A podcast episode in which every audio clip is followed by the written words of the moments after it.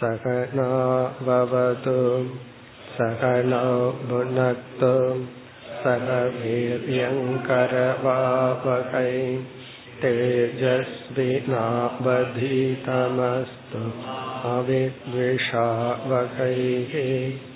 ஓம் சாந்தி சாந்தி சாந்தி.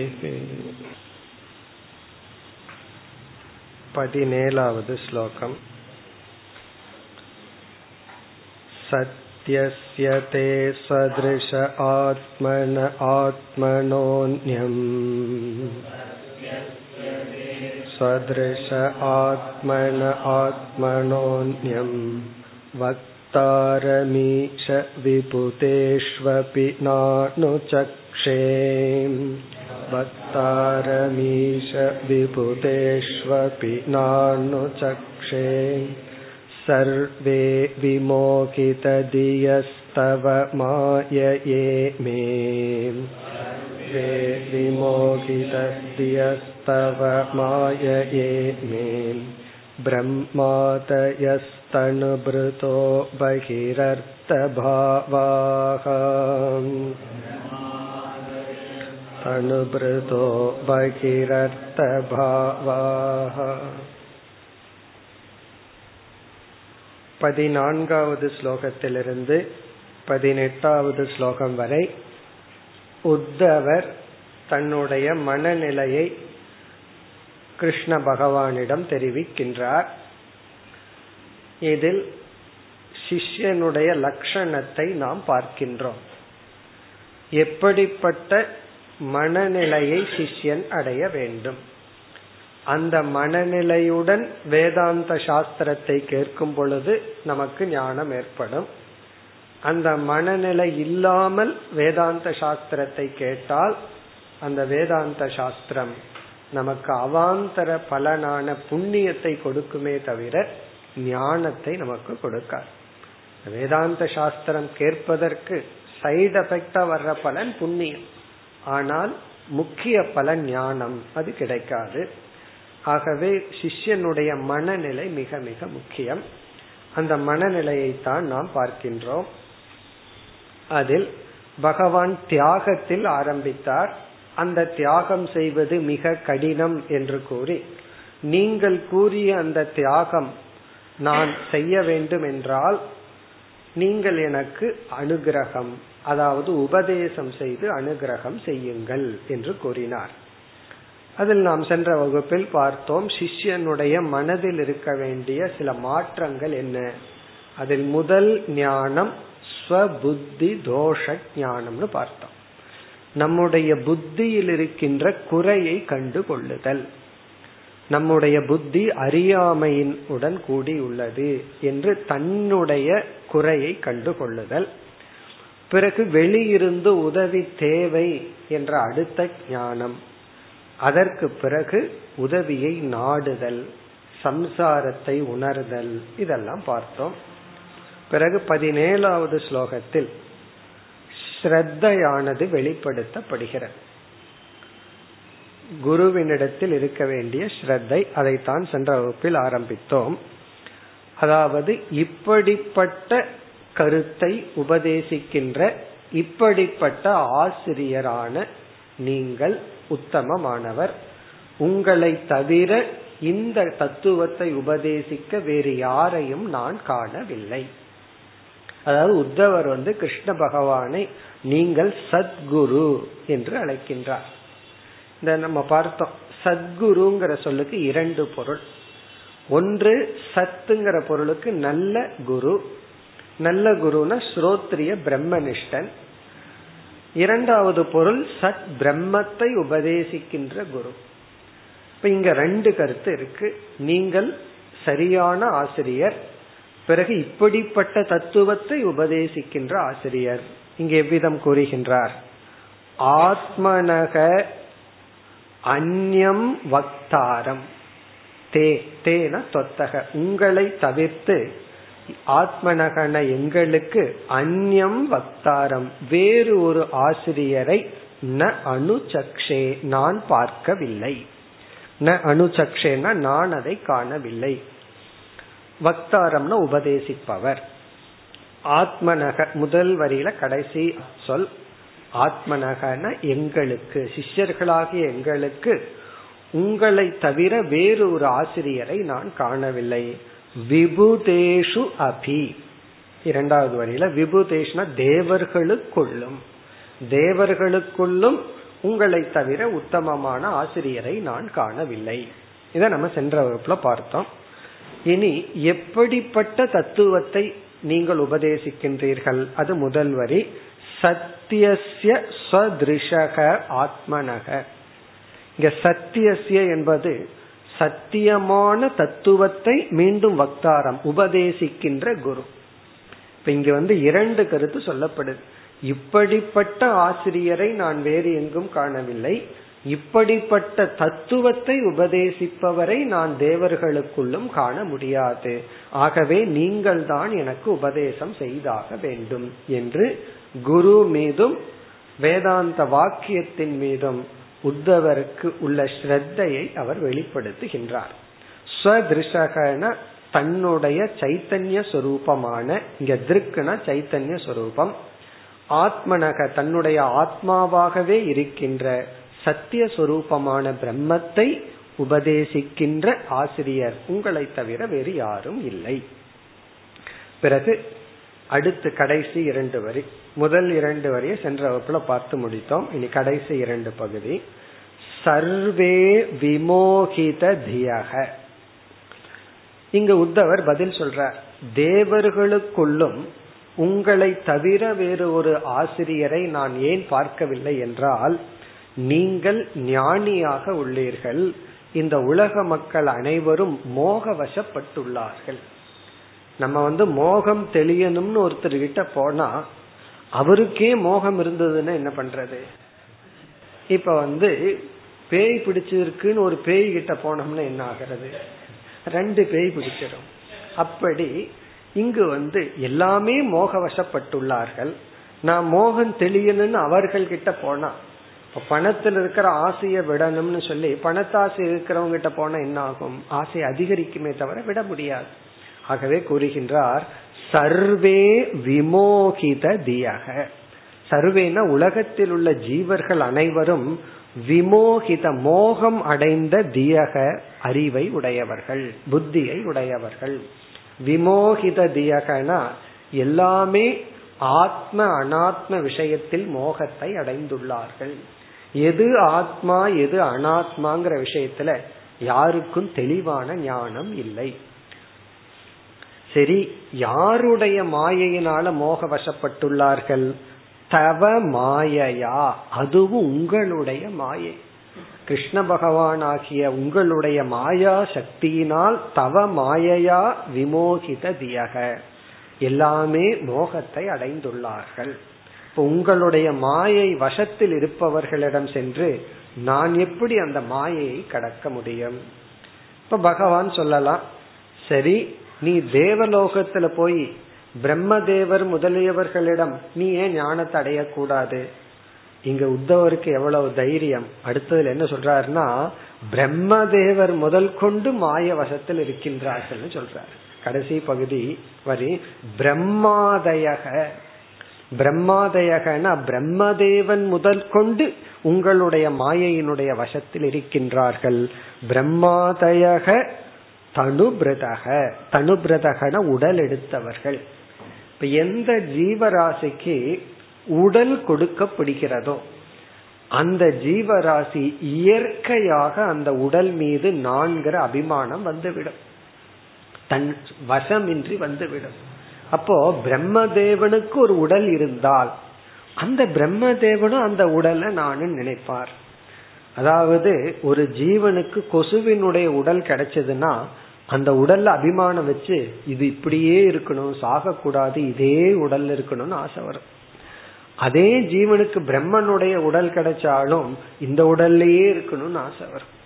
ஒரு கொசுவினுடைய உடலை ஆக்கிரமம் பண்ணிட்டு இருக்கிற ஜீவனுக்கு அந்த உடல்ல எவ்வளவு பற்றோ அதே பற்றுதான் பிரம்மதேவனுடைய ஜீவ அந்த ஜீவனுக்கும் அந்த உடல்ல பற்று இருக்கு.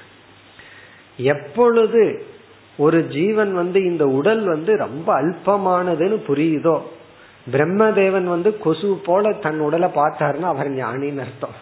ஆனா அப்படி பார்க்க மாட்டார். பிரம்மன் பிரம்மதேவனா பார்ப்பார். கொசு எப்படி பார்க்கும்? பிரம்மதேவனை போல பார்க்கும் தன்னுடைய உடலை. ஆகவே காக்கைக்கு தன் குஞ்சு பொன் குஞ்சுங்கிறது போல எல்லாத்துக்கும் தன்னுடைய உடல் பொன்னான உடல்.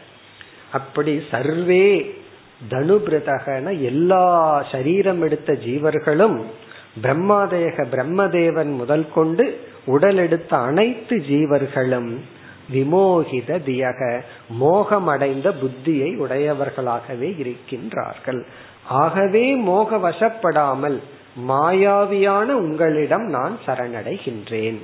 இனி கடைசி சொல், அதுவும் அழகான சொல், பகிரர்த்த பாவாகா. இது வந்து உபனிஷத்தில் வர்ற ஒரு வாக்கியத்தினுடைய சாராம்சம். கட்டோபனிஷத்துல பராஞ்சி காணி வெதிருநத் ஸ்வயம்பூன்னு யம தர்மராஜா சொன்னார். பராஞ்சி காணி, ஜீவர்கள் வந்து இயற்கையாகவே வெளி விஷயத்தை பார்ப்பவர்களாகவே படைக்கப்பட்டுள்ளார்கள். பராஞ்சின வெளி விஷயத்தை, காணின இந்திரியங்கள். இந்திரியங்கள் மனம் புத்தி இவைகளெல்லாம் வெளி விஷயத்தை பார்க்கறது போலயே பகவான் வந்து படைத்து ஜீவர்களை பழிவாங்கி உள்ளார் அப்படின்னு அங்க உபநிஷத்துல வரும். அந்த கருத்து தான் பகிரர்த்த பாவாகா. எல்லா ஜீவராசிகளும் வெளி விஷயத்தை நோக்கி பார்ப்பவர்களாகவே இருக்கின்றார்கள். பகிரர்த்தகனா வெளி விஷயம், பாவாகனா உணர்வு. வெளி விஷயத்தை பார்க்கும் உணர்வுடன் அனைவரும் இருக்கின்றார்கள். யாருமே தன்னை நோக்கி பார்ப்பதில்லை. அதாவது ஆத்மாவை பார்க்கிறதுங்கிறது பெரிய விஷயம். அதற்கு முன்னாடியே தன் மனசையே தான் பார்க்கறது இல்லை. மனதை ஒரு பொருளா கொண்டுட்டு, ஒரு சப்ஜெக்டா வச்சுட்டு எல்லாம் வெளியே தான் வேடிக்கை பார்க்கின்றார்கள். அதனாலதான் நம்முடைய மனதில் இருக்கிற குறையே நமக்கு தெரிவதில்லை. அப்படி இருக்கும்போது அந்த மனதுக்கும் ஆதாரமா இருக்க ஆத்மாவை எப்படி பார்க்க முடியும்? பகிரத்த பாவாகனா யாருமே உள் நோக்கி பார்ப்பதில்லை, யாருமே தன்னை உணர்வதில்லை, எல்லோருமே வெளி விஷயத்தை, அனாத்ம விஷயத்தை, மித்யா விஷயத்தை பார்த்து கொண்டிருக்கின்றார்கள். ஆகவே முடிவு என்னன்னா, முதல் வரிக்கு போகணும். அந்யம் வக்தாரம் ஹே ஈஷ நானு சக்ஷே. ஆகவே வேறு ஒரு ஆசிரியரை நான் பார்க்கவில்லை, நீங்கள் தான் எனக்கு உபதேசம் செய்ய வேண்டும். பதினாறாவது ஸ்லோகத்துல தன்னுடைய புத்தியினுடைய தோஷத்தை வெளிப்படுத்தினார். நான் வந்து சம்சாரத்துல மூழ்கி இருக்கேன், எனக்கு ஒன்றும் தெரியவில்லை, உபதேசியுங்கள் சொன்னார். பதினேழாவது ஸ்லோகத்துல, இந்த ஸ்லோகத்துல உங்கள் மீது எனக்கு பக்தி ஸ்ரத்தை இருக்கின்றதுன்னு வெளிப்படுத்தினார். இனி பதினெட்டாவது அடுத்த ஸ்லோகத்தில் தன்னுடைய முழு சரணாகதி, அதாவது நான் உங்களை சரணடைகின்றேன், நீங்கள் எனக்கு உபதேசம் செய்யுங்கள், சம்சாரத்திலிருந்து என்னை எடுத்து விடுங்கள் அப்படின்னு சொல்லி அடுத்த ஸ்லோகத்துல முழுமையான சரணாகதி. பதினெட்டாவது ஸ்லோகம். தஸ்மாத் பவந்த மனவத்யமனந்த பாரம் தஸ்மாத் பவந்த மனவத்யமனந்த பாரம் சர்வஜ்ஞமீஸ்வரமகுண்ட விகுண்ட திஷ்ணியம் சர்வஜ்ஞமீஸ்வரமகுண்ட விகுண்ட திஷ்ணியம் நிர்விண்ணதீரகமுகவ்ரஜிநாபிதப்தக நிர்விண்ணதீரகமுகவ்ரஜிநாபிதப்தக நாராயணம் நரசகம் சரணம் பிரபத்யே நாராயணம் நரசகம் சரணம் பிரபத்யே. ஸ்லோகம்தான் பார்க்கறதுக்கு கடமுடான்னு இருக்கு, ஆனா எளிமையான கருத்து, சிம்பிள் ஸ்லோகம்தான். இதுல வந்து இப்படிப்பட்ட உங்களை இப்படிப்பட்ட நான் சரணடைகின்றேன், அதான் ஸ்லோகத்தினுடைய சாராம்சம். இப்படிப்பட்ட உங்களை இப்படிப்பட்ட நான் சரணடைகின்றேன். ஸ்லோகத்தினுடைய கடைசி சொல் பிரபத்யே, அதுக்கு முன்னத்த சொல் சரணம். பிரபத்யேங்கிறதுக்கு சப்ஜெக்ட் அகம், நான். பிரபத்யேனா அடைகின்றேன். முன்னத்த சொல் சரணம், நான் சரணடைகின்றேன். சரணம் பிரபத்யே சேர்ந்து படிச்சா நான் சரணடைகின்றேன். யாரை? உங்களை. எப்படிப்பட்ட நீங்கள்? இங்கு வந்து ஏழு சொற்கள் பகவான் கிருஷ்ணரை வர்ணிக்கப்படுகிறது. ஏழு சொற்களால பகவானை வர்ணிக்கப்பட்டு இப்படிப்பட்ட உங்களை, பிறகு இரண்டு சொற்களில் தன்னை வர்ணிக்கின்றார்.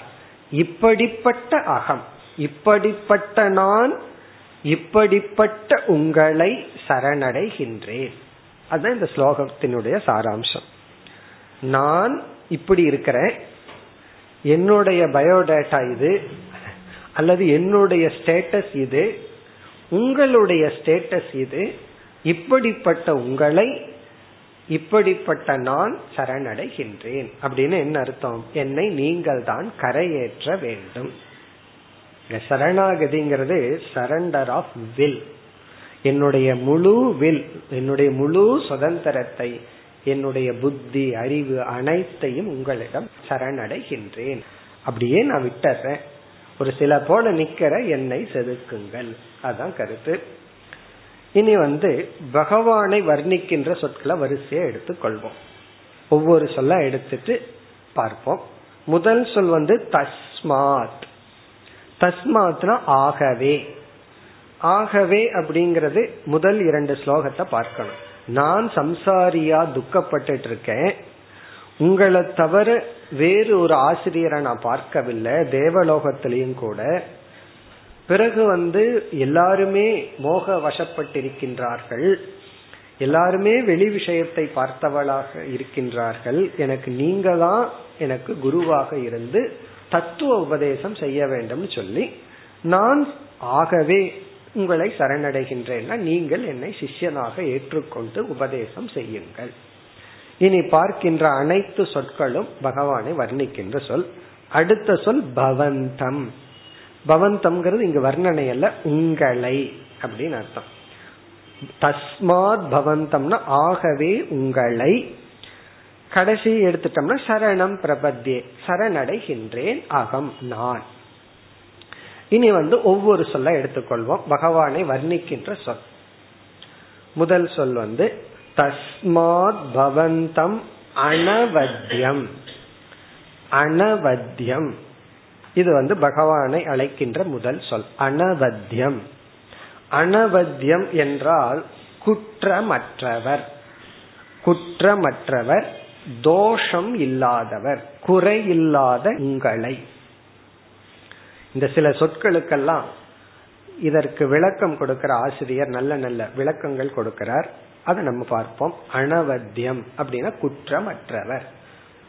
இங்க குற்றமற்றவர்ங்கிறதுக்கு அந்த விளக்க ஆசிரியர் கொடுக்கிற பொருள், வஞ்சனை போன்ற குற்றம் உங்களிடம் இல்லை. வஞ்சனாதி ரஹிதக, ஏமாற்று ஏமாற்ற மாட்டீர்கள் அப்படின்னு அர்த்தம். வஞ்சனாதி ரஹிதக. ஏன் அப்படி சொல்றன்னா, ஒருத்தர்கிட்ட நம்ம ஃபுல்லா சரணடைஞ்சிட்டோம் அப்படின்னா, எல்லாத்தையும் கொடுத்துட்டோம் அப்படின்னா, நம்ம மிஸ்யூஸ் பண்றதுக்கு, அட்வான்டேஜ் எடுக்கிறதுக்கு ரொம்ப வாய்ப்பு இருக்கு.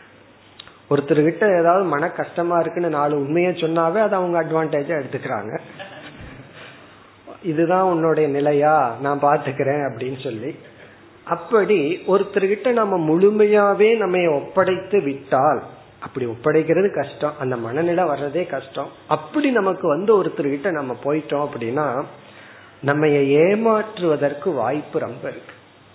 பல பேர் வந்து ரொம்ப வெகுளித்தனமா ஏதாவது எங்காவது போய் தன்னை ஒப்படைத்து விட்டால் அவங்கள யூஸ் பண்ணிக்கிறாங்க, அவங்கள பயன்படுத்தி கொள்கிறார்கள். அவங்களுக்கு எது வேண்டுமோ அதை கொடுக்காம அவங்க கிட்ட இருந்து என்ன நம்ம வந்து பயனடையலாம் அப்படின்னு யூஸ் பண்ணிக்கிறாங்க. அப்போ ஒருவரிடம் நம்ம வந்து ஓப்பனா இருக்கும் பொழுது, மனம் திறந்து இருக்கும் பொழுது என்ன ஆகுதுன்னா, அவர்கள் வஞ்சகர்களாக இருந்து நம்மை வஞ்சித்து விடுகின்றார்கள். அதனால இந்த உலக மக்கள் ஒரு பெரிய பிலாசபி சொல்லுவாங்க, யாரையும் நம்பாத. காரணம் என்ன, உன்னை ஏமாத்திடுவான். நீ கொஞ்சம் வெகுளித்தனமா ஓப்பனா இருந்த என்னன்னா உன்னை ஏமாற்றி விடுவார்கள். அப்ப இந்த உலகம் நமக்கு என்ன பாடம் புகட்டுதுன்னா, யார கண்டாலும் பயந்துட்டுது, எல்லாம் உன்னை ஏமாற்றி விடுவார்கள் சொல்லி. அது எதற்கு தடையா இருக்கு? சரணாகதிக்கே தடையா இருக்கு. அதுக்காகத்தான் புண்ணியம் வேணும், சரியானவர்கள்கிட்ட போய் நம்ம சரணடையணும், நம்ம ஏமாற்றாதவர்கள் இடத்துல நம்ம போய் நம்ம ஒப்படைக்கணும். அப்ப அங்க விளக்க ஆசிரியர் சொல்றார், பகவான் வந்து வஞ்சனை முதலிய தோஷங்கள் அற்றவர். குரு அப்படிப்பட்ட தோஷம் அற்றவர். ஒரு சிஷ்யன் தன்னிடம் சரணடையும் பொழுது தனக்கு சிஷ்யங்கிட்ட இருந்து என்ன ஆதாயம் பெறலாம்னு நினைக்காம தன்னால் அவனுக்கு என்ன செய்ய முடியும் என்று யோசிப்பவர். ஒருவரிடத்துல எந்த அட்வான்டேஜ், எந்த விதமான ஒரு தனக்கென்று சுயநலமான பலனை எதிர்பார்க்காதவர். இப்ப அதான் அனவத்தியம். இது கிருஷ்ண பகவான் சொல்லிட்டு அது வேற விதம். சாதாரணமா நம்ம பார்த்தோம் அப்படின்னா குருவுக்கு இருக்க வேண்டிய ஒரு முக்கியமான குணம். இதுல இருந்து குருவினுடைய லட்சணமும் தெரியுது. சிஷ்யனுடைய லட்சணம் வந்து இங்க ரெண்டு தான், ரெண்டே சொல்லலதான் தன்னை வர்ணிக்கிறார். மற்ற சொற்கள் எல்லாம் குருவினுடைய லட்சணம். அப்ப ஒரு குரு எப்படி இருக்கணும்னா வஞ்சனாதி ரஹிதக, வஞ்சனை இருக்க கூடாது. நம்ம நாடி வந்த அந்த ட்ரஸ்ட் இருக்கே, நம்பி வந்தவர்களை ஏமாற்றி விடக் கூடாது.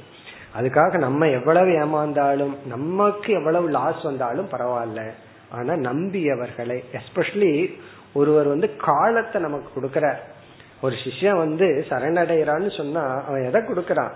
அவனுடைய உழைப்பு, அவனுடைய டைமை கொடுக்கறான். அப்ப அந்த டைமை வந்து நம்ம ஏமாத்திடக்கூடாது. நீ எனக்கு ஒரு இருபத்தஞ்சு வருஷம் வேலை செஞ்சுட்டு உனக்கு ஞானம் தன்னை போல வந்துடுதுன்னா என்ன ஆகுறது? சில சம் ஆசிரமங்கள் அப்படி நடக்கும். சர்வீஸே பண்ணிட்டு பஜனையே பாடிட்டு உனக்கு ஞானம் வந்துடும். காரணம் என்னன்னா அவர் ஒரு கோயில் கட்டி வச்சுட்டார் ஆசிரமத்துல, பஜனை பாடுறதுக்கு ஒரு ஆள் இல்லை, ஒரு முட்டாளா ஒருத்தன் வரணும். வந்து அவன் பாடிட்டே இருந்தான்னா நாலு சிஷ்யர்கள் வந்து காணிக்க போடுவாங்க, ஆசிரமத்தை ரன் பண்ணலாம். அப்படி எல்லாம் இருக்க கூடாது. அப்ப வந்து குரு வந்து இருக்க வேண்டிய ஒரு முக்கியமான குணம் வஞ்சனை இருக்க கூடாது. அனவத்தியம். அடுத்தது அனந்த பாரம்.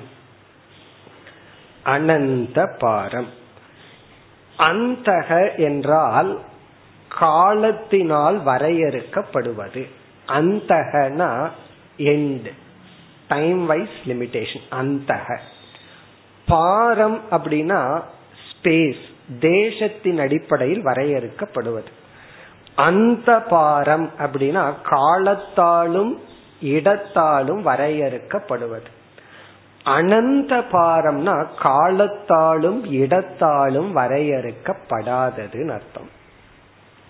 இங்க எது காலத்தால் வரையறுக்கப்படாததோ அதத்தான் நித்தியம் அப்படின்னு சொல்றோம். இப்ப அந்தக அப்படின்னா அனித்தியம். தேசத்தால் வரையறுக்கப்படுவது அப்படின்னா குவாலிட்டி, இது இவ்வளவுதான், அதுக்கு இவ்வளவுதான் பவர் அப்படின்னு சொல்லுவாங்க. ஒரு பொருள் வாங்கிட்டு அதுக்கு இவ்வளவு காலம்தான் உழைக்கும், அதுக்கு இவ்வளவுதான் கெப்பாசிட்டி இருக்கு, இதுக்கு மேல உழைக்காதுன்னு சொல்லுவார்கள். இவ்வளவு காலம்தான் உழைக்கும், இவ்வளவுதான் அதனுடைய ஸ்ட்ரென்த் அப்படின்னு சொல்வார்கள். அந்த பாரம் அனந்த பாரம்னா தேசத்திற்கும் காலத்திற்கும் அப்பாற்பட்டது. இது எதை குறிக்குதுன்னா குரு அடைந்துள்ள ஞானத்தினுடைய மகிமை. நீங்க எந்த ஞானத்தை அடைந்தீர்களோ அந்த ஞானத்துல கிடைக்கிற பலன் வந்து கால தேசத்தில் வரையறுக்கப்படாத பலன். அப்ப வந்து உங்களிடம் இருக்கின்ற ஞானம் காலத்தாலும் தேசத்தாலும் வரையறுக்கப்பட முடியாத பலனை உடையவராக நீங்கள் இருக்கின்றீர்கள். இப்ப அனந்த பாரம் அப்படின்னா காலத்திற்கும் தேசத்திற்கும் அப்பாற்பட்டவராக நீங்கள் இருக்கிறீர்கள் அர்த்தம். கால தேசத்தை கடந்தவர்களாக இருக்கின்றீர்கள். அதனுடைய அர்த்தம் கால தேசத்திற்கு வரையறுக்கப்பட முடியாத பலனை கொண்டவராக நீங்கள் இருக்கின்றீர்கள். இரண்டாவது வர்ணனை. அடுத்தது இரண்டாவது வரையில சர்வைக்ஞம். சர்வைக்ஞம்னா அனைத்தையும் அறிந்தவர். இதையும் நம்ம ரெண்டு விதத்துல இந்த ஸ்லோகம் பார்க்கலாம். ஒன்னு கிருஷ்ண பகவான ஒரு அவதார தத்துவம்னு சொல்லி நீங்களே ஈஸ்வரன் அப்படின்னு ஒரு வர்ணனையா இருக்கலாம். சர்வைக்யம்ங்கிறது நீங்களே ஈஸ்வர சொரூபம், ஆகவே சர்வைக்யம்னு சொல்ற. இது ஒரு சாதாரண குரு அப்படிங்கிற இடத்துல பார்த்தோம்னா அந்த ஆங்கிள் தான் விளக்காசிரியர் பதில் சொல்ற. பகவான் அவதார புருஷன்னா நீங்கள் அனைத்தையும் அறிந்தவர், இது ஒரு ஸ்துதி, அவ்வளவுதான். குருவினுடைய லட்சணம்னு சொன்னா சர்வைக்யம்னா என்னைக்குமே சர்வம்ங்கிற வார்த்தைக்கு என்னைக்குமே சர்வதா சர்வம்னு அர்த்தமே கிடையாது. அதாவது ஒரு ஆசிரமத்துல எல்லாருமே கிளாஸுக்கு வந்துட்டாங்களான்னு குரு கேட்டாருன்னா அங்க இருக்கிற வாட்ச்மேனு இவங்களெல்லாம் அர்த்தத்துல கிடையாது, யாரு மாணவர்களோ அவங்கதான். வீட்டுல எல்லாரும் சாப்பிட்டாச்சா அப்படின்னா என்ன அர்த்தம்? வீட்டுல இருக்கிற எலி எல்லாம் சாப்பிட்டாச்சான்னு அர்த்தம் கிடையாது, வீட்டில் இருக்கிற மனுஷவங்க சாப்பிட்டாச்சு. அப்ப எல்லாருங்கிற வார்த்தைக்கு என்னைக்குமே ஒரு சங்கோச்சம் இருக்கு, அந்த இடத்துல யார் எல்லாரும் அப்படின்னு இருக்கு. அப்போ சர்வம் சர்வஜம்னா எல்லாம் தெரிஞ்சவர் அப்படின்னு என்ன அர்த்தம்? இந்த இடத்துல எல்லாமே எல்லாமேன்னு அர்த்தம் கிடையாது. ஒரு சிஷ்யனுக்கு மோட்சத்தை அடைவதற்கு என்ன தெரிஞ்சிருக்கணுமோ அதெல்லாம் தெரிஞ்சாச்சான்னு அர்த்தம். அப்படி சர்வஜம்னா ஒரு சிஷ்யனுக்கு அறிவை கொடுக்கணும்னா எந்த அறிவை குரு கொடுத்தா சிஷ்யன் மோட்சத்தை அடைவானோ அந்த அனைத்து அறிவையும் உடையவர். இப்ப சர்வஜம்னா மோட்சத்தை கொடுக்கின்ற அனைத்து அறிவையும் கொண்டவர். இது எதை குறிக்குதுன்னா, ஒரு சிஷ்யன் குரு கிட்ட போறான், போய் ஞானத்தை வேண்டி இருக்கான். குருவுக்கே பிப்டி பர்சன்ட் தெரியுதுன்னு வச்சுக்கோமே, அப்ப என்ன பண்ண முடியும்? சிஷ்யன் பிப்டி பர்சன்ட் முடிச்சுட்டு வேற பிப்டி பர்சன்ட்டுக்கு போகணும் வேற ஒருத்தர்கிட்ட. தத்துவமசியில தத்தர்த்தம் தெரியுது, தொங்கிறதுக்கு அர்த்தம் குருவுக்கு புரியலன்னு என்ன? இப்ப முழுமையான ஞானம் குரு கிட்ட இல்லைன்னு அர்த்தம். இப்ப இங்க சர்வஜம்னா சிஷ்யனுக்கு எவ்வளவு அறிவு கொடுத்தா அவனுக்கு மோட்சம் கிடைக்குமோ அத்தனை அறிவையும் கொண்டவர் குருன்னு அர்த்தம். இப்ப சர்வஜம்னா மோட்சத்திற்கு தேவையான அனைத்து அறிவையும் கொண்டவர். ஆனா குருவுக்கு வந்து உலக விஷயத்துல எல்லா அறிவும் கொண்டவர்னு சொல்ல முடியாது.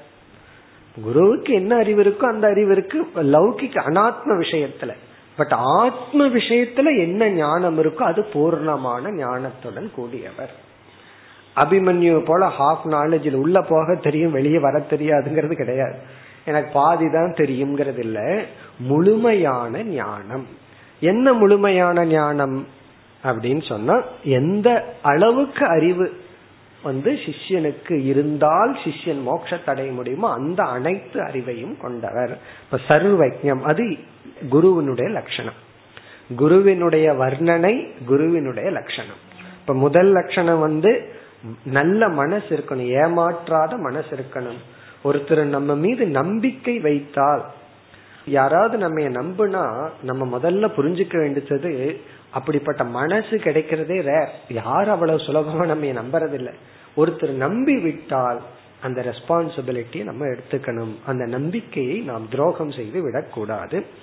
பிறகு குருவுக்கு வந்து மோட்சத்தை தரக்கூடிய எல்லை கடந்த பலனை கொடுக்கின்ற ஞானம் ஞான பலன் இருக்க வேண்டும், பூர்ண அறிவு இருக்க வேண்டும், சர்வஜம். அடுத்தது வந்து ஈஸ்வரம், நான்காவது சொல் ஈஸ்வரம், நான்காவது வர்ணனை ஈஸ்வரம். இதற்கு மிக அழகான லட்சணம் கொடுக்கிறார். இத வந்து கிருஷ்ண பகவான் அவதார புருஷன்னா ஈஸ்வரன்கிறது சாதாரண ஒரு வர்ணனை தான், ஒரு புகழ்ச்சி தான். குருவினுடைய லட்சணம்னு பார்த்தா சாமர்த்தியம்னு அர்த்தம். அதாவது ஒரு சிஷ்யனை உயர்த்துகின்ற திறமை அவருக்கு இருக்கின்றது. குருவினுடைய அடுத்த லட்சணம் அறிவு மட்டும் இருந்துட்டா போதாது, திறமையும் தேவை. திறமையும் தேவைன்னா பெரிய முக்கியமான திறமை என்ன தெரியுமா? பொறுமை தான். சில சமயம் சிஷ்யன் கோவிச்சுக்குவான், குரு வந்து பொறுமையா இருக்கணும். சிஷ்யன் தவறா நினைப்பான், சிஷ்யன் இடத்துல என்ன குறைகள் எத்தனையோ வரும், உடனே குருவும் சரிசமமா சண்டை போட்டுட்டு இருக்க கூடாது. இந்த மத்தவங்க தான் சண்டை போட்டுட்டு இருப்பாங்க, நீ இன்னைக்கு வீட்டுக்கு வந்தயா, நீ வரலையா, நானும் வரமாட்டேன், இப்படி அப்படியெல்லாம் குரு வந்து கணக்கெல்லாம் பார்த்துட்டு இருக்க கூடாது. அவர் பொறுமையாக அவனை உயர்த்துகின்ற சக்தி இருக்க வேண்டும்.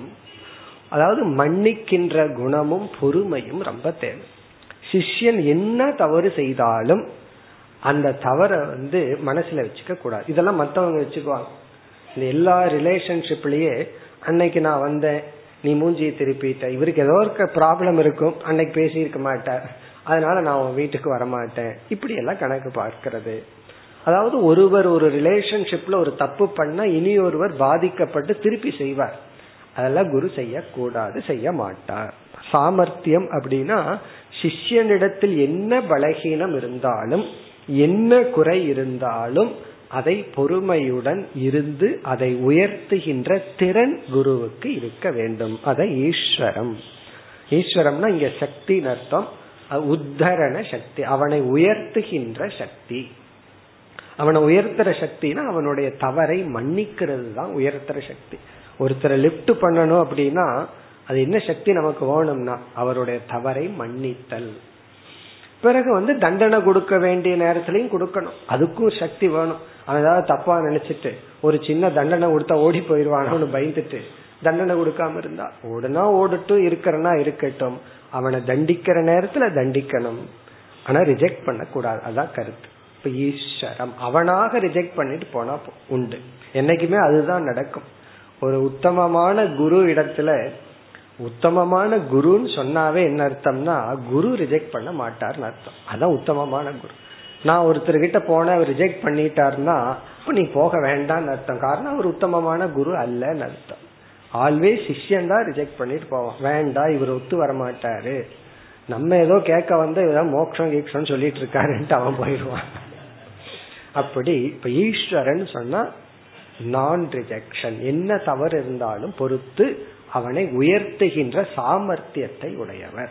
இங்க ஈஸ்வரத்துக்கு அவர் கொடுக்கிற லட்சணம் வந்து சாமர்த்தியம், சிஷ்யனை உயர்த்துகின்ற தகுதி, அதெல்லாம் குருவினுடைய மன சக்தி, மென்டல் பவர் உடையவர். இனி அடுத்த சொல், அடுத்த சொல் கிருஷ்ண பகவானை குறிக்கின்றது. இதையும் நம்ம வந்து கிருஷ்ணர்னு எடுத்துக்கலாம் அல்லது பிலசாபிக்கலா எடுத்துக்கலாம். அகுண்ட விகுண்ட திருஷ்ணியம், திருஷ்ணியம் அப்படின்னா ஸ்தானம் அப்படின்னு அர்த்தம், இடம் அர்த்தம். அகுண்ட விகுண்ட திருஷ்ணியம், திருஷ்ணியம்னா இடம், கிருஷ்ண பகவான் இருக்கிற இடம். அதுக்கு முன்னத்த சொல் விகுண்ட, விகுண்ட அப்படின்னா வைகுண்டம் அர்த்தம். அதாவது விஷ்ணுனுடைய இடம் வந்து வைகுண்டம், சிவனுடைய இடம் வந்து கைலாசம். எல்லாத்துக்கும் அட்ரஸ் இருக்கு, கைலாசம் வைகுண்டம்னு இருக்கே. இப்ப விஷ்ணுவனுடைய அட்ரஸ் என்னன்னா வைகுண்டம், அதுதான் இங்க விகுண்டம் சொல்லப்பட்டிருக்கு. விகுண்டம்னா வைகுண்டம், விகுண்ட திருஷ்ணியம். சரி, அந்த வைகுண்டம் அப்படிங்கிறது ஒரு இடமா ஒரு லோகமா அப்படின்னா எந்த ஒரு லோகம் இடமா இருந்தாலும் அது காலத்துக்கு அழிந்து விடும். ஆனா இங்கு வந்து அகுண்ட, அகுண்டனா அழியாத அப்படின்னு அர்த்தம். இப்ப அகுண்டனா அழியாத, விகுண்டனா வைகுண்ட, திருஷ்ணியம்னா ஸ்தானம். இப்ப இதனுடைய லிட்டரல் டிரான்ஸ்லேஷன் அழியாத வைகுண்டத்தை இடமாக கொண்டவர் அப்படின்னு அர்த்தம். அழியாத வைகுண்டத்தை இடமாக கொண்டவர், தன்னுடைய இருப்பிடமாக கொண்டவர், அழியாத வைகுண்டத்தை இருப்பிடமாக கொண்டவர் அர்த்தம். இது வந்து கர்ம காண்டத்தில் இருந்துட்டா விஷ்ணு சஹஸ்ரநாமமா இருந்தா இது ஒரு ஸ்துதி, அவ்வளவுதான். இங்க அழியாதங்கிறதுக்கு தாற்பயம் கிடையாது, அதுக்கு முக்கியத்துவம் கொடுக்க கூடாது. கர்ம காண்டத்துல வந்து ஒரு ஸ்தோத்திரமா இருந்தா அகுண்டம்ங்கிற வார்த்தையை அப்படியே மறைச்சிடணும், சும்மா அது ஒரு ஸ்துதிக்காக சொல்லப்பட்டிருக்கு. இதே இது வேதாந்தத்துக்குள்ள வரும்போது நம்ம போக்கஸ் பண்ண வேண்டியது அகுண்ட, கொஞ்சம் ஹைலைட் பண்ண வேண்டியது அகுண்டம் அழியாதது, அப்படியே கொஞ்சம் ஷேடோ பண்ண வேண்டியது விகுண்ட ஸ்தானம்ங்கிறது. இதனுடைய பொருள் நாம இருக்கிற இடம், தன்னை நாம பிரம்மன்னு நினைச்சு நான் பிரம்மனா இருந்தா நான் அழியாத இடத்துல இருக்கேன். இந்த சரீரத்துல நான் இருக்கிறேன்னு நினைச்சா நான் அழிவுக்கு உட்பட்டவனா இருக்கிறேன், நோய்க்கு உட்பட்டவனா இருக்கேன். அப்போ என்னுடைய அபிமானம் எங்க இருக்கோ அங்கதான் நான் இருக்கேன். என்ன பிரம்மன்னு நினைச்சா என்னுடைய ஸ்தானம் அழியாத ஸ்தானம். இந்த சரீரம்தான் நான் நினைச்சா என்னுடைய ஸ்தானம் அழிவுக்கு உட்பட்ட ஸ்தானம். அப்போ அகுண்ட விகுண்ட திருஷ்ணியம் அப்படின்னு சொன்னா, நீங்கள் உங்களை பிரம்மன் என்று உணர்ந்து அழியாத வைகுண்டம், அழியாத பிரம்மனாக நீங்கள் இருக்கின்றீர்கள். இது வந்து தத்துவ ரீதியா சொன்னா, இது ஒரு குரு இடத்துல சொன்னா பிரம்ம நிஷ்டன். இப்போ அகுண்ட விகுண்ட திருஷ்ணம்ங்கிறது நீங்கள் பிரம்ம நிஷ்டனாக இருக்கின்றீர்கள். வேர் யூ ஸ்டே, நீங்கள் எங்கு நிற்கிறீர்கள்னா நீங்கள் பிரம்மனாக இருக்கின்றீர்கள். இதெல்லாம் குருவினுடைய லட்சணமாக எடுத்துக்கணும். இனி வந்து மூன்றாவது வரியை விட்டு நான்காவது வரிக்கு வருவோம்.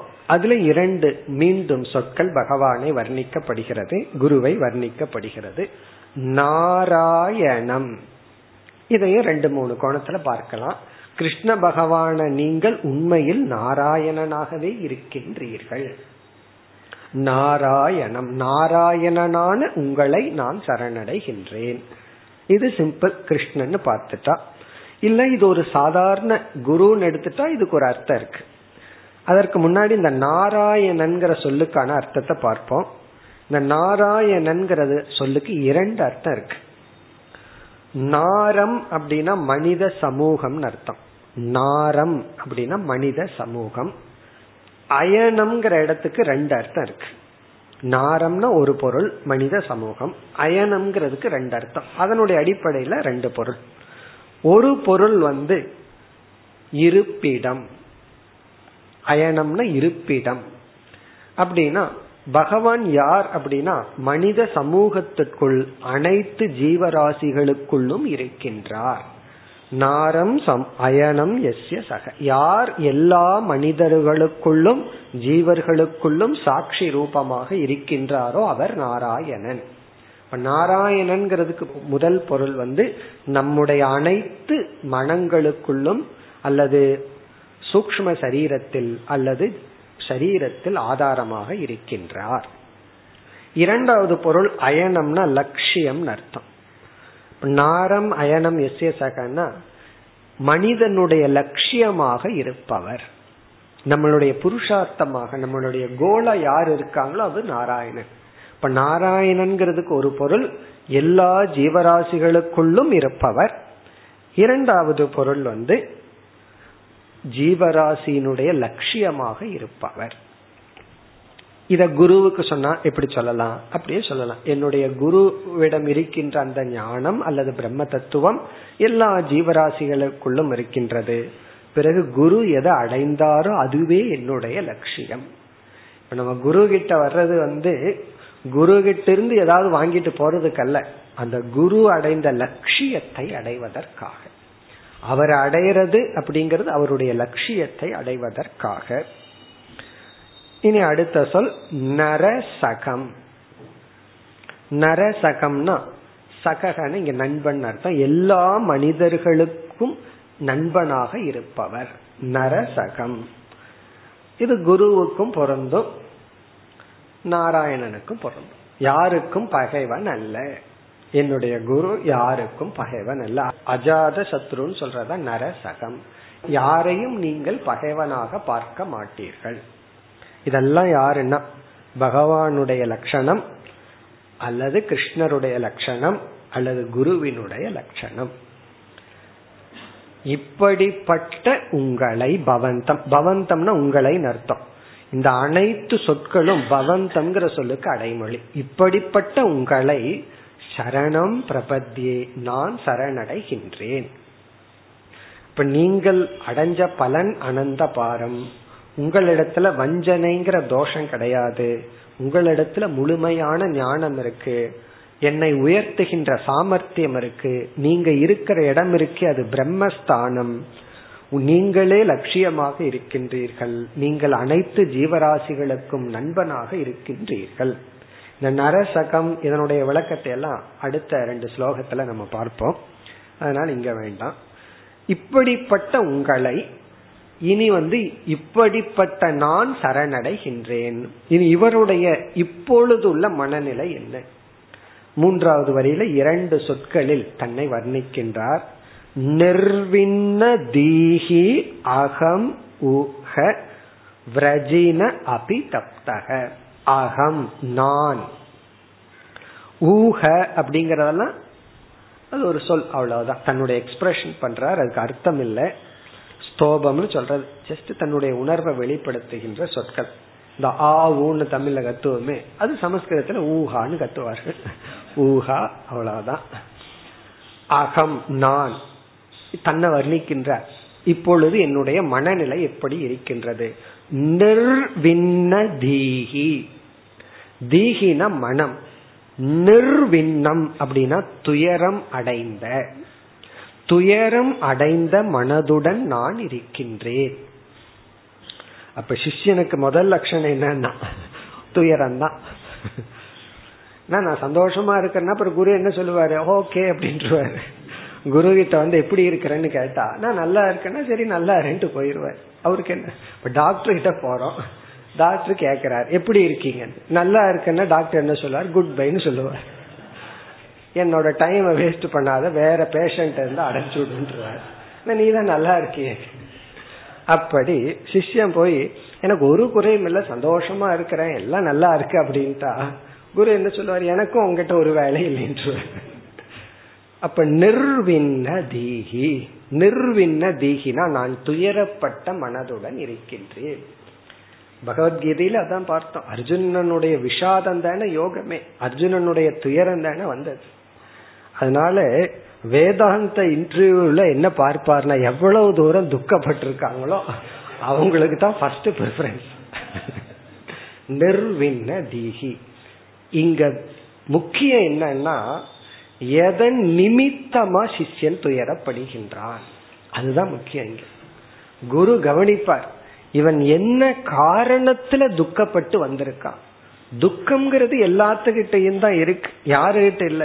ஒருத்தர் வந்து சொல்ற எனக்கு துக்கமே இல்லைன்னு, பத்து முறை கேள்வி கேட்டு பாருங்க, கோபம் வந்து அவரு துக்கம் இல்லைன்னு சொல்லுவார், திட்டிடுவார். நான் தான் நல்லா இருக்கேன்னு சொல்ற, திரும்ப திரும்ப கேட்டுட்டு இருக்கேன். அப்ப என்ன, உடனே துக்கம் வந்தாச்சு, கோபம்ங்கிற துக்கம், எரிச்சல்ங்கிற துக்கம் வந்துடும். துக்கம் இருக்கு, அது மேனிஃபெஸ்ட் ஆகாம மறைஞ்சிருக்கு. அப்பப்போ பகவான் வந்து இன்பம்ங்கிற பெயின் கில்லர் கொடுத்துறார், கொடுத்து மறக்கடிச்சிட்டு இருக்க. சிஷ்யன் எதன் நிமித்தமா துக்கப்பட்டிருக்காங்கிறத குரு கவனிப்பார். குரு வந்து கவனிக்க வேண்டியது சிஷ்யன் இடத்துல, இவனுக்கு வந்து பணம் இல்லைன்னு துக்கப்பட்டு இருக்கானா, அப்படி வந்தா பணம் கிடைச்சா துக்கம் போயிரு, குருவை விட்டுட்டு போயிடுவான். புகழ் இல்லைன்ட்டு வர்றானா, அல்லது சில பேர் குரு கிட்ட உடல்நிலை சரியில்லைன்ட்டு வருவார். கொஞ்சம் ஆசனம் எல்லாம் பண்ணி எல்லாம் நல்லா சாப்பிட்டு உடம்பு தெம்பாயிடுதுன்னா குட் பை சொல்லிட்டு போயிடுவான். அப்போ எதன் நிமித்தமாக இவன் துக்கப்பட்டுள்ளான் அதத்தான் குரு பார்ப்பார். முதல்ல குரு செக் பண்ணுவார், இவன் உடம்பு நல்லா இருக்கா, பிறகு பண கஷ்டம் எல்லாம் இல்லையா, எல்லாம் ஓகே. எல்லாமே இருந்து துக்கப்பட்டான்னா தான் சிஷ்யன். அப்ப சிஷ்யனுக்கு என்ன லட்சணம்னா, எனக்கு ஒரு குறையும் இல்லை ஆனா துக்கமா இருக்குன்னு சொன்னா அப்பதான் குருவுக்கு வேலை. எனக்கு பணம் இருக்கு, வேணும்னா என்னால சம்பாதிக்க முடியும், சம்பாதிக்கிறதுக்கு அறிவு இருக்கு, உடல் உழைக்கு பிறகு எல்லாம் என்னால பண்ண முடியும், எனக்கு எந்த பகைவனும் இல்லை, எல்லாம் நல்லா இருக்கு. ஆனால் இந்த உலகம் வந்து என்ன திருப்திப்படுத்தல, எனக்குள்ள எந்த உறவினர்களாலே நான் திருப்தி அடையல, எனக்குள்ள ஒரு நிறைவின்மை இருக்கு. அது காரணம் சிஷ்யன் சொல்லணுங்கிற அவசியம் கிடையாது, வேகா சொன்னாலும் போதும். இப்ப நிர்வின்ன தீஹி அப்படின்னு சொன்னா இந்த உலக என்னை திருப்திப்படுத்தவில்லை, நான் இந்த உலகத்திலிருந்து திருப்தி அடையவில்லை. இந்த உலகத்துல எதை நான் அடைஞ்சாலும் நான் குறைவானவனாகவே நான் காண்கின்றேன். அதான் நிர்வின்ன தீஹி. இப்ப நிர்வின்ன தீஹினா தன்னுடைய சம்சாரத்தை உணர்ந்தவன். சம்சாரத்தை உணர்ந்தவன் சொன்னா உலகத்துல எதை நான் அடைஞ்சாலும் அது என்னை நிறைக்காது என்று நான் உணர்ந்துள்ளேன். அதாவது சம்சாரி, சிஷ்யனும் சம்சாரி தான், மற்றவர்களும் சம்சாரி தான். ரெண்டு பேர்த்துக்குள்ள வித்தியாசம் வந்து, சிஷ்யன் வந்து தன்னுடைய சம்சாரத்தை கண்டு கொண்டவன், மற்றவர்கள் சம்சாரியா இருக்கிறார்கள், கண்டுகொள்ளவில்லை. கண்டுகொள்ளாததுனால என்ன ஆகுது? அவங்க அந்த நிறைவுக்காக பணத்தையும் புகழையும் உறவுகளையும் நாடிக்கொண்டு ரீப்ளேஸ் பண்ணிட்டே இருக்காங்க. சிஷ்யனுக்கு அது தெரிஞ்சதுனால அவன் டைரக்ட் மீன்ஸுக்கு போறான். இதை நிறைக்கிறதுக்கு எனக்கு உபாயம் தேவை. அந்த டைரக்ட் மீன்ஸ் தான் சரணாகதி. அவன் டைரக்டா அடையிற எடுத்துட்ட உபாயம் தான் சரணாகதி. இப்ப நிர்வின்ன தீகி, இந்த உலகத்தினால் துயரப்பட்டவன். நிர்வின்னம்னா துயரம், தீகின மனம். பிறகு அடுத்தது அகம் விரஜின அபிதப்தக. விரஜினம் அப்படின்னா பாபம், அபிதப்தகன துயரம். பாபத்தினால் நான் துயரப்பட்டு கொண்டிருக்கின்றேன்.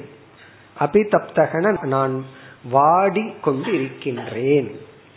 இங்க பாபம் அப்படிங்கிறது மனதில் உள்ள ராகத்வேஷாதி மலங்கள். அதாவது மனதில் இருக்கிற மோகம், மனதில் இருக்கிற பொறாமை, மனதில் இருக்கிற காமம், மனதில் இருக்கிற குரோதம் போன்றவைகள், விருப்பு வெறுப்பு பொறாமை போன்ற பாப குணங்களால் அபிதப்தகனா நான் வாட்டி வதையெடுக்கப்பட்டுள்ளேன். இந்த வாட்டுறதுன்னா தெரியும், வதைக்கிறதுனா தெரியும். காய் எல்லாம் போட்டு வடச்சட்டியில வதக்குறாங்கல்ல, அது சீக்கிரம் எடுக்க கூடாதான். கொஞ்சம் ஸ்லிம்ல வச்சு மெதுவா ரொம்ப நேரம் உள்ள இருக்கணும். சீக்கிரம் தீய வச்சு அது போயிருமல்ல. அப்படி இந்த உலகம் என்ன பண்ணதுன்னா நம்ம ஸ்லிம்ல போட்டுறது, போட்டுட்டு சீக்கிரம் இவனை மோட்சத்துக்கு விடக்கூடாது அப்படின்னு போட்டு மிதமான உஷ்ணத்தில் அதிக நேரம் வெய்யுங்கள். அதுதான் நடந்துட்டு இருக்கு. அதான் அபிதப்தகன. அதான் சாகவும் விடக்கூடாது, அதே சமயத்துல எடுத்துறவும் கூடாது. அதான் நடந்துட்டு இருக்கு. இதுலயும் ரொம்ப சட்டில் பாயிண்ட் இருக்கு. சிஷ்யன் வந்து எதை உணரணும்னா, தன்னுடைய மனதில் இருக்கிற பொறாமையினால நான் வேதனைப்பட்டு இருக்கேன், என்னுடைய மனதில் இருக்கிற ஆசை என்ன வேதனைப்படுத்தி கொண்டிருக்கு, என் மனசுல இருக்கிற குரோதம், மனதில் இருக்கிற துவேஷம், மனதில் இருக்கிற ராகம், இதெல்லாம் என்னை வாட்டி கொண்டு இருக்கின்றது. இதை அவன் உணர்கின்றான். உணர்ந்தவனாக நான் இருக்கின்றேன். இது இருக்கிறது சம்சாரி. துரியோதனனுக்கு இது இருந்துச்சு, அவனுக்குள்ள பொறாமை இருந்துச்சு, குரோதம் இருந்துச்சு, சம்சாரி. ஆனா யார் சிஷ்யன்னா இது இருக்குன்னு தெரிஞ்சு இதனால நான் துயரப்படுறேன்னு உணரும் பொழுது அவன் சிஷ்யனா மாறுறான். அப்பொழுதுதான் அதை நிவர்த்திக்கணும்னு முயற்சி பண்ணுவான். துரியோதனனும் பொறாமைய நீக்கணும்னு முயற்சி பண்ணான். எப்படின்னா, பாண்டவர்கள் அழிச்சு எனக்கு பொறாம வரக்கூடாது. ஏன்னா அவன் நல்லா இருந்தா பொறாம வருது. பொறாமையை நீக்கிறதுக்கு என்ன வழினா, யாரெல்லாம் நல்லா இருக்காங்களோ அவங்களை அழிச்சிடுறது. அப்ப பொறாமை எனக்கு இருக்காது. இது துரியோதனனுடைய வழி, சம்சாரிகளுடைய வழி. சிஷ்யனுடைய வழி என்னன்னா, அவன் நல்லா இருக்குன்னு எனக்கு வயிறு எரியுதுன்னா அவனையே நான் எரிக்கணும். என் மனச நான் மாத்தணும், என் பொறாமைய நான் நீக்கி நான் சந்தோஷமா இருக்கணும்னா சிஷ்யன், அவனை அழிச்சு நான் சந்தோஷமா இருக்கணும்னா அவன் சம்சாரி. இப்ப பிரஜைனா அபிதப்தகனா நான் வந்து என்னுடைய பொறாமையை, என்னுடைய மனதில் உள்ள தீய குணங்களால் நான் துயரப்பட்டு கொண்டிருக்கின்றேன். இப்படிப்பட்ட அகம் பவந்தம் உங்களை சரணம் பிரபத்தியே சரணடைகின்றேன். இத்துடன் உத்தவருடைய மனநிலை வெளிப்படுத்தி முடிவடைகிறது. இனிதான் பகவானுடைய உபதேசம் ஆரம்பம் ஆகின்றது. ஏற்கனவே சுருக்கமா சொல்லிட்டார். பிறகு உத்தவர் சரணடைந்தார். இனி பகவானுடைய உபதேசம். அடுத்த ஸ்லோகத்துல பகவான் உபதேசத்தை ஆரம்பிக்கின்றார். பத்தொன்பதாவது ஸ்லோகம். பிராயேன மனுஜா லோகே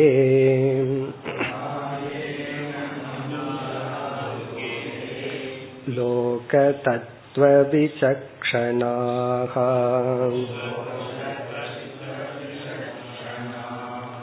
சமுத்தரந்தி ஆத்மானம்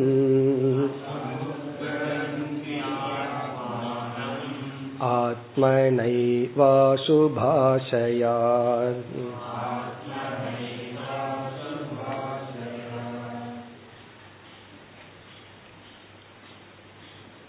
பகவான் உத்தவர் சரணடைந்ததற்கு பிறகு உபதேசத்தை ஆரம்பிக்கின்றார். இனி உத்தவ கீதை முடியும் வரை பகவானுடைய உபதேசம்தான். இவ்வளவு தூரம் பகவான் பேசுகிறார்னா, பகவானை பேச வச்சிருக்காருனா, அந்த சரணாகதியினுடைய மகத்துவத்தை தான் நம்ம பார்க்கணும். அதாவது எவ்வளவு ஸ்லோகங்கள் இனிமேல் இவ்வளவு தூரம் பகவான சும்மா இருக்கு வைக்காம பேச வச்சிருக்காருன்னா, அது பேச வச்சது யாருன்னா உத்தவருடைய சரணாகதி. இனி வந்து உபதேசத்தை ஆரம்பிக்கின்றார். இதுல பகவானுடைய ஃபர்ஸ்ட் டீச்சிங், முதல் உபதேசம், இவருடைய உபதேசத்துல ஃபர்ஸ்ட் டீச்சிங். இனி நம்ம பார்க்க போறது தொண்ணூறு சதவீதமான பகுதி பூரா வேல்யூஸ் தான், நட்பண்புகள் தான், சாதனைகள் தான். ஆங்காங்கு தான் வேதாந்தம் வரப்போகுது, தத்துவமசிங்கிறது வரப்போகுது. மீதி எல்லாம் வேல்யூஸ் தான். அப்படி பகவான் டீச் பண்ற ஃபர்ஸ்ட் வேல்யூ, முதல் உபதேசம் வந்து செல்ஃப் ரெஸ்பான்சிபிலிட்டி, பொறுப்புணர்வு. பொறுப்புணர்வை பகவான் உபதேசிக்கின்றார். பொறுப்புணர்வு, self responsibility plus free will. Free will பகவான் பேசி பொறுப்புணர்ச்சியை பகவான் உபதேசிக்கின்றார். பொறுப்புணர்ச்சினா நம்மை நாம் தான் உயர்த்தி கொள்ள வேண்டும். இது பகவத்கீதையில எங்க வருது சொன்னா நீங்க கண்டுபிடிச்சிடலாம். ஆறாவது அத்தியாயத்துல உத்தரேத் ஆத்மனாத்மானம் சொன்னார். உன்னை நீயே உயர்த்திக்கொள், உனக்கு நீயே நண்பன், உனக்கு நீயே பகைவன். அது ஒரு முக்கியமான டீச்சிங் வேல்யூ. அதைத்தான் பகவான் முதலில் ஆரம்பிக்கின்றார். பத்தொன்பது இருபது இந்த இரண்டு ஸ்லோகங்களினுடைய சாராம்சம், ஒருவனுடைய வளர்ச்சிக்கு ஒருவனுடைய முன்னேற்றத்திற்கு அவன்தான் காரணம். எப்படின்னா, உத்தவர் வந்து தன்னை முழுமையா சரணடைஞ்சிட்டார். எப்ப நானே ஒன்றும் இல்லை அப்படின்னுங்கிற ஸ்டேஜ் வருதோ, அப்ப பகவானுடைய டீச்சிங் நீ தான் எல்லாம், நான் ஒண்ணுமே இல்லை அப்படின்னு கையை விரிக்கும் போது பகவான் சொல்றார், இல்ல நீ தான் எல்லாம் அப்படின்னு சொல்றார். ஒரு கால் உத்தவர் வந்து கைய தூக்கிட்டு நான் தான் எல்லான்னு சொன்னா பகவான் என்ன செய்வாரு? மம மாயா துரத்யா, என்னுடைய மாயையை நீ தாண்ட முடியாதுன்னு சொல்லுவார். நான் தான் நான் பாத்துறேன்னு அவன் சொன்னான், பகவான் சொல்றாரு உன்னால ஒன்னும் அசைக்க முடியாதுன்னு சொல்லுவார். நான் என்னால ஒன்னும் அசைக்க முடியலன்னு சொல்லும் பொழுது பகவானுடைய உபதேசம், உன்னாலதான் எல்லாம் முடியும். மேலும் அடுத்த வகுப்பில் தொடருவோம். ஓம் பூர்ணமத பூர்ணமிதம் பூர்ணாத் பூர்ணமுதச்யதே பூர்ணஸ்ய பூர்ணமாதாய பூர்ணமேவாவசிஷ்யதே. ஓம் சாந்தி சாந்தி சாந்தி.